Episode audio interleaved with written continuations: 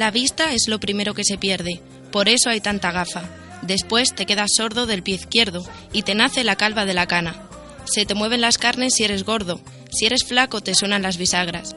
Se te vuelan los capicúas, se te pierden las ganas, se te mueven los dientes de la boca. Cuando sabes amar, eso te pasa. Buenos días y bienvenidos una vez más a Radio Diferencia. Hoy tenemos un programa muy especial, un programa al que hemos decidido bautizar Ver Diferente, porque como bien decía Stevie Wonder, solo porque un hombre no tiene el uso de sus ojos no quiere decir que no tenga visión. Hoy contaremos con la presencia y los testimonios de Carlos Martínez Eslava junto con Randy, su perro guía, Javier Martínez Eslava, presidente de la ONCE en Cuenca, César Sánchez, experto en tecnologías médicas, María Jesús Pardo, doctora internacional por la Universidad de Castilla-La Mancha, Isidro Sánchez Rubio, primer discapacitado visual graduado en la UNED de Valdepeñas en psicología, y Julio Higueras, un maestro jubilado a causa de un accidente con dinamita.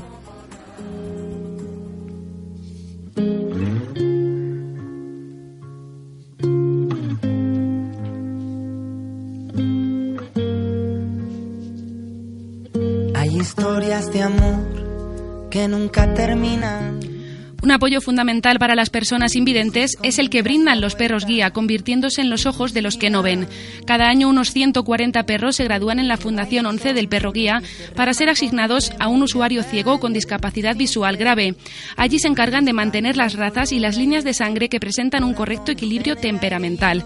Normalmente suelen ser Golden Retriever, Pastor Alemán o Labrador, como Randy, los ojos de Carlos Martínez Eslava, que nos dará más detalles acerca de cómo es todo el proceso para la asignación de un perro guía, así como la adaptación entre usuario y perro. Les dejo con Sandra Mejías, encargada de conducir esta entrevista. Hola Carlos. Para empezar, ¿qué término prefieres para que nos refiramos a tu diversidad funcional? Es decir, desde mi experiencia, experiencia prefiero que directamente se eviten los rodeos. Me puedes llamar como, como mejor te, te venga a ti. Muy bien. ¿En qué momento decidiste que Randy fuera tus ojos? Pues mm, de siempre me han gustado los animales. Entonces, a raíz de quedarme ya ciego total, era usuario de bastón y decidí que necesitaba más libertad. ¿Cómo necesitaba más libertad? Con un perro guía. Te da mucha libertad, muchas veces más casi que los humanos. ¿Y cómo fue el proceso desde que solicitaste el perro hasta que te lo concedieron? Fue un proceso bastante largo, no nos vamos a equivocar.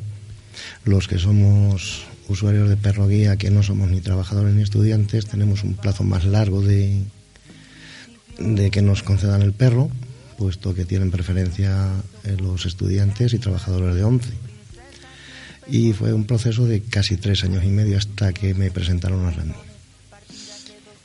¿Cómo fue el día en que por fin conociste a Randy? No hay palabras. Es, que además es un animal súper cariñoso, rápidamente se hizo a mí. Bueno, sin palabras. ¿Cómo ha sido el proceso de adaptación entre vosotros? ¿Habéis tenido que hacer algún curso juntos? ¿Y el día a día? Eh, cursos, por supuesto, eh, cuando me lo dieron, estuve en Madrid, en la escuela de Guadilla del Monte eh, estuve allí sobre unos 10 días, eh, con una jornada muy intensiva desde las 6 de la mañana hasta las 8 o las 9 de la noche, sin parar nada más que un ratito para comer y poco más. Y pues sí, muy, muy, muy acogedores todos y muy bien todo. ¿Qué es lo más complicado y lo más sencillo en vuestra rutina? En lo más complicado, pues la gente que no sabe lo que es el perro guía. Y lo más bonito es mi perro, o sea, lo más sencillo es el perro que te lo hace todo. ¿Y el entrenamiento de un perro guía en la fundación, cómo es?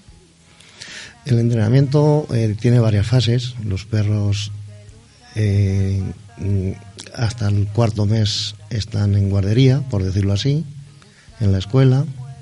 A partir del cuarto mes se le entrega a familias que les van enseñando ya, los van educando, llevando cine, teatros, etcétera. A partir del octavo mes o por ahí ya les cogen los entrenadores y nos lo suelen dar con entre 18 o 20 meses, ya están más o menos preparados para, para el usuario. Antes de comenzar esta entrevista, hemos podido charlar un ratito y me comentabas que antes habías utilizado bastón. ¿Qué diferencias encuentras entre el bastón y el perro guía? Eh, la noche al día. O sea, el bastón, un trayecto de 20 minutos, con el perro guía se hace en 10 minutos y con mucha más seguridad, porque el bastón vas haciendo un cizas. En ese camino te puedes trompezar con un volardo, te puedes trompezar con un banco que no lo ha llegado a detectar el bastón. Con el perro no, el perro no te da ningún golpe. O sea, y si hay cualquier cosa en el suelo, te lo esquivas, si hay una alcantarilla, te lleva, si hay una valla, te lleva a mitad de la calle, te vuelve a meter. Es una seguridad mucho más grande, entonces vas más confiado, por consiguiente más rápido. Claro. Y bueno, ya para terminar, según uno de nuestros lemas, lo esencial es invisible a los ojos. Para ti, ¿qué es la belleza? La belleza es el ser humano cuando se porta bien. Muy bien, muchas gracias. Coincidir, coincidir. Era tu historia, se cruzó con la mía. Tanta gente, tanta gente ahí fuera. Y coincidir aquel día, era tu historia, se cruzó con la mía. Tanta gente, ahí fuera y coincidir aquel día. Es el agua, es el viento, es resumen de todo lo que siento. Es la arena, es el sentimiento, es la tinta que no borra en el silencio. Nuestro siguiente entrevistado es Javier Martínez Eslava, director provincial de la Agencia Administrativa de la ONCE aquí en Cuenca. Tiene una función primordial dentro de la organización, pues es la cara visible de este organismo. María Vecina será la encargada de entrevistar a Javier. Les dejo con ella. Bueno, usted como director provincial de la ONCE aquí en Cuenca, ¿cuál es exactamente su función dentro de la organización? Buenos días, María. Buenos días. Y buenos días a toda la gente que nos está escuchando. Bueno, eh, como director de, la agencia de la ONCE en Cuenca, engloba toda la provincia, pues eh, fundamentalmente la tarea más importante que tengo es la de ser el gestor, ser el que maneje eh, los diferentes campos en los que trabajamos, desde el personal que trabaja con nosotros, pues, eh, pues no sé, tema de contrataciones, tema de, de gestionar sus vacaciones o eh, si se va eh, la luz en, el, en, la agencia llamar a un electricista y que no la arregle. Eh, preocuparme mucho por la llave que, que, nos permite prestar servicios sociales, ahora hablaré de eso, que es eh, el juego. Eh, nosotros tenemos una licencia eh, para operar con el juego. Todo el mundo conoce el cupón, ahora vendemos muchas más cosas que es la herramienta que, como te digo, nos permite prestar servicios sociales, pues estar atento a que los vendedores tengan ese cupón, eh, que les llegue a tiempo, que no les falte, eh, y bueno, pues eh, luego gestionar otra, la tercera pata, porque son tres áreas. La primera es la de recursos generales, la segunda es la de juego que acabo de decir y la tercera es la de los servicios sociales. Nosotros en esta provincia tenemos, creo que miré el dato, puede haber variado un poquito, pero de hace un mes aproximadamente teníamos 315 afiliados en la provincia. Por lo tanto, son 315 personas ciegas o deficientes visuales graves que la ONCE lo que les va a hacer es un traje a medida cuando llegan a esta casa y, bueno, en función de sus necesidades, eh, poder aportarle servicios que le hagan la vida un poquito más fácil. Muy bien. Y, bueno, ¿cree que en Cuenca hay una suficiente atención a las labores que desempeña la ONCE? Eh, sí, sí. Eh, la principal de todas, eh, un poco la apuntaba al principio, es mmm, la generosidad que tiene toda la sociedad, no solo conquense, sino en España, que gracias a que adquieren nuestros productos de juego nos permiten desarrollar esta gran labor social que no quiero que se me olvide decir. Este año estamos de cumpleaños, este año esta casa, la 11 cumple nada más ni nada menos que 80 años. El 13 de diciembre celebraremos nuestro 80 cumpleaños. Haremos cosas especiales este año con tal motivo en Cuenca y en, toda España. Y son 80 años de, integración, de solidaridad con la discapacidad, porque somos solidarios eh, con el resto de la discapacidad a través de nuestra Fundación 11 y generando muchos miles de puestos de trabajo para gente con discapacidad visual o cualquier otro tipo de discapacidad. Eh, bueno, el 17 de diciembre de 2017, hace poco menos de dos meses, se reconoció la labor de la ONCE en Cuenca. ¿Y cómo se vivió ese acto tan emotivo? Bueno, eh, se reconoce todos los años, eh, más o menos en esas fechas, celebramos a nuestra patrona, Santa Lucía. Sí.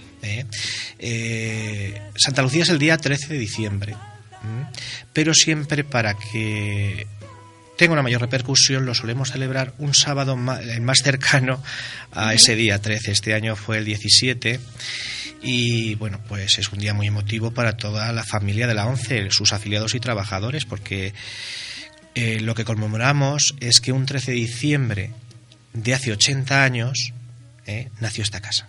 Nació la ONCE, que hoy día es un referente mundial para la discapacidad y eh, en particular para las personas ciegas o deficientes visuales.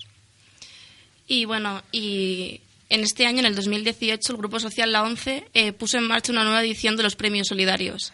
¿En base a qué se articulan estos premios y qué impacto han tenido esta iniciativa entre los ciudadanos? Bueno, tengo que reconocer que, menos mal que me habéis pasado un boceto de las preguntas porque he tenido que mirar esto, porque eh, es complicado, ¿vale? Los premios solidarios 11 nacieron hace más de 10 años. Eh, un poco para reconocer a diferentes personas eh, físicas o jurídicas aspectos relacionados con la discapacidad, el tercer sector, eh, la solidaridad, etcétera.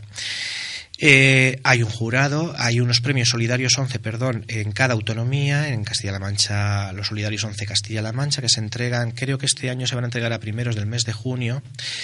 Hay un jurado cualquier persona ciudadano puede proponer eh, candidatos y las categorías eh, son eh, espero no dejarme ninguna son cinco pues a la empresa a, empresas que, que, tengan pues temas de solidaridad de discapacidad a la persona física a una persona física a medio de comunicación eh, y ahora no recuerdo las otras dos categorías, me vas a perdonar, pero no, lo recuerdo. Y bueno, ¿y con qué periodicidad se, con qué periodicidad se convocan los premios?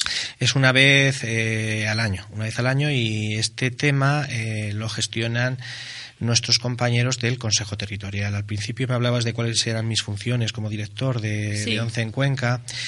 Esta casa tiene dos patas grandes, ¿no? o sea, dos áreas bien diferenciadas. Una es la gestión a la que yo represento como director y la otra es el Consejo Territorial. Hay un Consejo Territorial por cada autonomía, 17 en total, que eligen al Consejo General de la ONCE y es el órgano de representación y defensa de los afiliados. ¿eh? Y esos miembros se eligen, como no podría ser de otra manera, cada cuatro años acercándonos a las urnas y votando a las personas que queremos que nos representen. Y bueno, eh, aparte de estos premios de los que hemos hablado, ¿se realizan algún tipo de actividades benéficas relacionadas con la ONCE, aparte de estos premios? Sí, eh, todos los años. Eh, por ejemplo, si nos fijamos en el ámbito de Cuenca y su provincia, pues todos los años tenemos, por ejemplo, el Día de Santa Lucía, el Día de la Patrona. Eh, para septiembre solemos tener el Día de la Once de Castilla-La Mancha. Este año eh, va rotando por las distintas provincias de la región. Este año precisamente nos ha tocado eh, ser anfitriones a, Cuenca y lo celebramos en San Clemente, en una preciosa localidad de La Mancha conquense. y bueno, pues a lo largo del año pues tenemos muchísimas actividades de animación que ahora, por ejemplo, hemos empezado con un taller de teatro en la agencia donde tenemos puesta mucha ilusión de que nuestros afiliados, muchos de ellos ciegos totales, eh, metan mano a la interpretación y, bueno, pues esperamos estrenar dentro de poco y que la gente vea que los ciegos pues hacen un teatro estupendo. Y bueno, independientemente de la gente que está afiliada a la ONCE, el resto de la ciudadanía también se vuelca con las causas que, Sí. que organiza la ONCE. Fundamentalmente, ya te he dicho que eh, la mejor forma de ayudarnos es siendo solidarios eh, en la adquisición de nuestros productos de juego. Pero luego sí, pues, eh, por ejemplo, cuando estoy seguro que el Día de la Discapacidad, que es el Claro. 3 de diciembre, por ejemplo, solemos participar y, y nuestros afiliados participan juntamente con el resto de los- De la del, movi- del movimiento asociativo de la discapacidad de la ciudadanía. Sí, sí, sí. Muy bien, y bueno, por último, ¿cómo definiría usted con una palabra la Casa de la ONCE, que lleva tantos años? es mi casa. es mi casa. Solidaridad. Sí. Por ejemplo. Sí, sí. Eh, muchas gracias. A ti. Tu corazón, magia es probar a volcar lo que hay en el fondo de ti. Magia es verte sonreír. Magia es